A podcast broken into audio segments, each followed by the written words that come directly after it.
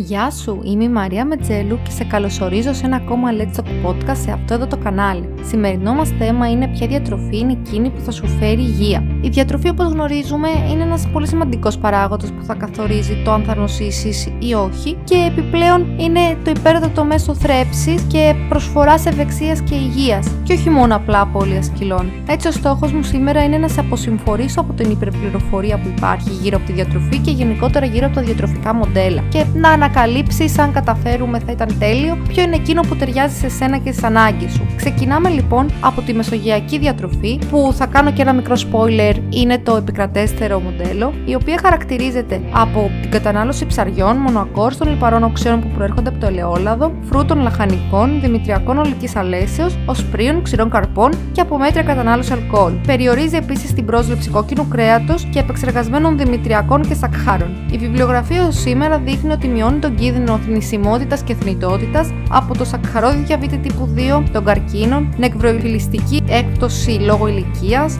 και από καρδιγκιακά και παχυσαρκία και δεν υπάρχει καμία δεύτερη σκέψη για να την ακολουθήσεις. Δεύτερο μοντέλο είναι η δίαιτα DAS που έρχεται από την Αμερική και χαρακτηρίζεται από 52-55% πρόσληψη δατανθράκων, 16-18% πρόσληψη πρωτεΐνης και 30% λιπαρών. Είναι μια διατροφή που χαρακτηρίζεται από πλούσια κατανάλωση φρούτων, λαχανικών, δημητριακών ολικής αλέσεως και ημιάπαχων γαλακτοκομικών προϊόντων, ενώ και εκείνη περιορίζει την πρόσληψη κορεσμένων λιπαρών οξέων, χολυστερόλης και νατρίου στα 2.400 mg ημερησίως. Η βιβλιογραφία σήμερα δείχνει την uh, μείωση του κινδύνου νόσησης και θνησιμότητας από καρδιακιακά, αρτηριακή υπέρταση, παχυσαρκία και σακχαρόδι διαβήτη τύπου 2 και είναι και αυτό ένα μοντέλο για το οποίο δεν υπάρχουν δεύτερες σκέψεις. Περνάμε λοιπόν στη συνέχεια στη χορτοφαγία και στη vegan διατροφή, η οποία χαρακτηρίζεται από υπερπληθώρα κατανάλωσης φυτικών τροφίμων όπως είναι τα δημητριακά ολική αλέσεω, φυτικά έλαια, ξηρών καρπών, σπόρων, φρούτων και λαχανικών και περιορίζει εξορισμού όταν μιλάμε για χορτοφαγία το κόκκινο κρέας, τα πουλερικά και πιθανότατα ψάρια, αυγά και γαλακτοκομικά προϊόντα. Η vegan διατροφή προσθέτει και τον περιορισμό του μελιού. Τα ωφέλη για την υγεία από τη χορτοφαγία φαίνονται στη μείωση θνητότητα και θνησιμότητα από σακχαρόδι διαβήτη τύπου 2 και καρδικιακά και η vegan διατροφή συμβάλλει στη μείωση του κινδύνου για καρδιακιακά υπέρταση και παχυσαρκία. Για τη vegan διατροφή είναι που υπάρχουν φυσικά κάποιες σκέψεις ως προς το κομμάτι του ότι χρειάζεται ένας προσεκτικός διατροφικός χειρισμός και σχεδιασμός του πλάνου ώστε να καλύπτονται οι διατροφικές ανάγκες σε θρεπτικά συστατικά και με κύριο ερώτημα και εκπρόσωπο τη βιταμίνη B12 που πιθανότητα να χρειαστεί συμπληρωματική χορήγηση. Τέταρτον, υπάρχει το Πανεπιστήμιο του Harvard με το Health Eating Clay, δηλαδή τη μέθοδο του πιάτου που μπορεί να ξέρεις. Ουσιαστικά βασίζεται στη μεσογειακή διατροφή, χωρίζει το γνωστός σου πιάτος στη μέση και το μισό χώρο του το δίνει στην κάλυψή του από τα φρούτα και τα λαχανικά, στο 1 τέταρτο δίνει θέση σε δημητριακά προϊόντα και το άλλο 1 τέταρτο σε πρωτεΐνη. Πρωταρχικό ρόφημα εδώ είναι το νερό και δεν ξεχνάει την ενσωμάτωση της φυσικής δραστηριότητας. Ακόμα υπογραμμίζεται η αξία της χρήσης φυτικών ελαίων και ο περιορισμός της κατανάλωσης απλών ζαχάρων, ζαχαρούχων αναψυκτικών και επεξεργασμένων δημητριακών. Περνάμε σε μια γνωστή και αρκετά δημοφιλής διατροφή τα τελευταία χρόνια, την κετογονική δίαιτα. Πρόκειται για μια διατροφή χαμηλής περιεκτικότητας υδατάνθρακες και αντίστοιχα υψηλής σε λίπος. Τυπικά, οι υδατάνθρακες είναι λιγότερο από 50 γραμμάρια ημερησίως και το συνολικό ποσοστό των ημερήσεων αναγκών σου, περίπου της τάξης των 70 με 80% καλύπτεται από το λίπος, ένα 5 με 10% από υδατάνθρακες και από 10 20% από πρωτενη. Η βιβλιογραφία δείχνει ωφέλη ως προς το μεταβολικό κομμάτι, δηλαδή βελτίωση της ινσουλινοαντίσταση, της αυξημένης αρτηριακής πίεσης και των αυξημένων τριγλικεριδίων και χολυστερόλης. Ωστόσο, υπάρχουν κάποιες ανησυχίες. Αν δηλαδή είναι ασφαλής η μακροχρόνια χρήση της και αν υπάρχουν επιπτώσεις στην υγεία, έχει παρατηρηθεί ότι έντονη μείωση των υδατανθράκων μπορεί για μέρες ή για εβδομάδες να προκαλέσει στο άτομο συμπτώματα όπως πείνα, κόπος, σημειωμένη διάθεση, ευερεθιστότητα, δυσκολιότητα και πονοκέφαλο. Υπάρχει αυξημένος κίνδυνος για πέτρες στα νεφρά, οστεοπόρωση και ουρικό οξύ. Και επίσης, αν δεν υπάρχει ποικιλία στα τρόφιμα που μπορείς να καταναλώσεις, είναι αρκετά πιθανό σενάριο να έχεις ανεπάρκεια στα θρεπτικά συστατικά. Άρα, μια λύση είναι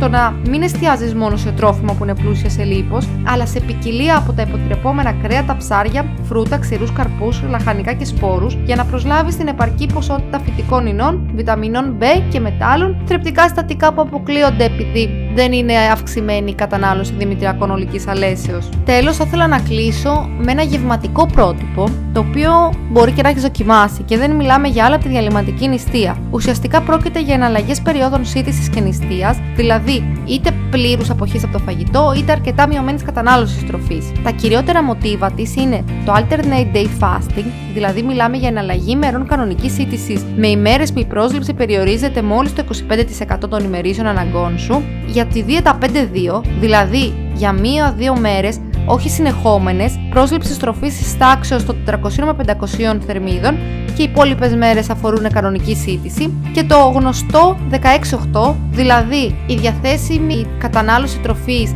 γίνεται στο διάστημα, στο παράθυρο των 8 ώρων και ακολουθεί 16ωρη νηστεία. Μελέτες που έχουν γίνει σε ανθρώπους έφεραν όντως αποτελέσματα στην απώλεια βάρους, χωρίς βέβαια να υπερέχει από τον κλασικό τρόπο που μειώνονται θερμίδες καθ' όλη τη διάρκεια της εβδομάδας και χωρίς να υπερέχει και στην αύξηση του κορεσμού. Ωστόσο να σημειώσουμε ότι οι μελέτες στον άνθρωπο είναι αρκετά περιορισμένες, με τον μεγαλύτερο όγκο αυτών να έχει διεξαρθεί σε ζώα. Οι ανησυχίες και εδώ αφορά στο ποιο είναι το προφίλ τελικά των ατόμων στο οποίο ταιριάζει, μιας και δηλαδή άτομα που κάνουν συχνά γεύματα είτε λόγω διοσυγκρασία είτε λόγω φαρμακευτικής αγωγής δεν είναι η νούμερο ένα επιλογή που πρέπει να κάνουν. Όπως επίσης και άτομα που έχουν ιστορικό διατροφικών διαταραχών, παιδιά και έφηβοι λόγω αναπτυξιακού σταδίου που βρίσκονται, όπως και έγκυε και θυλάζουσες, καλό είναι να την αποφύγουν.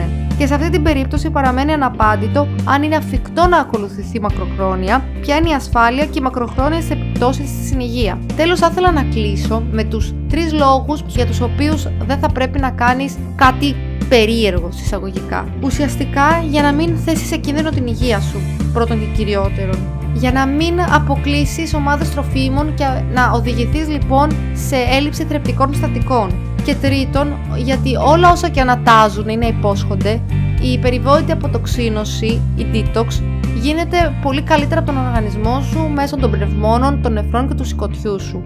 Άρα προσπάθησε καταλήγοντας τέλος να κάνεις ένα διατροφικό πρότυπο που να σου προσφέρει υγεία, απόλαυση και θρέψη, καθώς και να είναι πρακτικό για την καθημερινότητά σου. Σε αυτό εδώ το σημείο θα ήθελα να σε ευχαριστήσω που έμεινες σε ένα ακόμα Let's Talk Podcast σε αυτό εδώ το κανάλι. Ελπίζω να το απόλαυσες, θα χαρώ πολύ να μάθω σχόλιά σου και σε περιμένω σε ένα επόμενο. Έως τότε, καλή συνέχεια!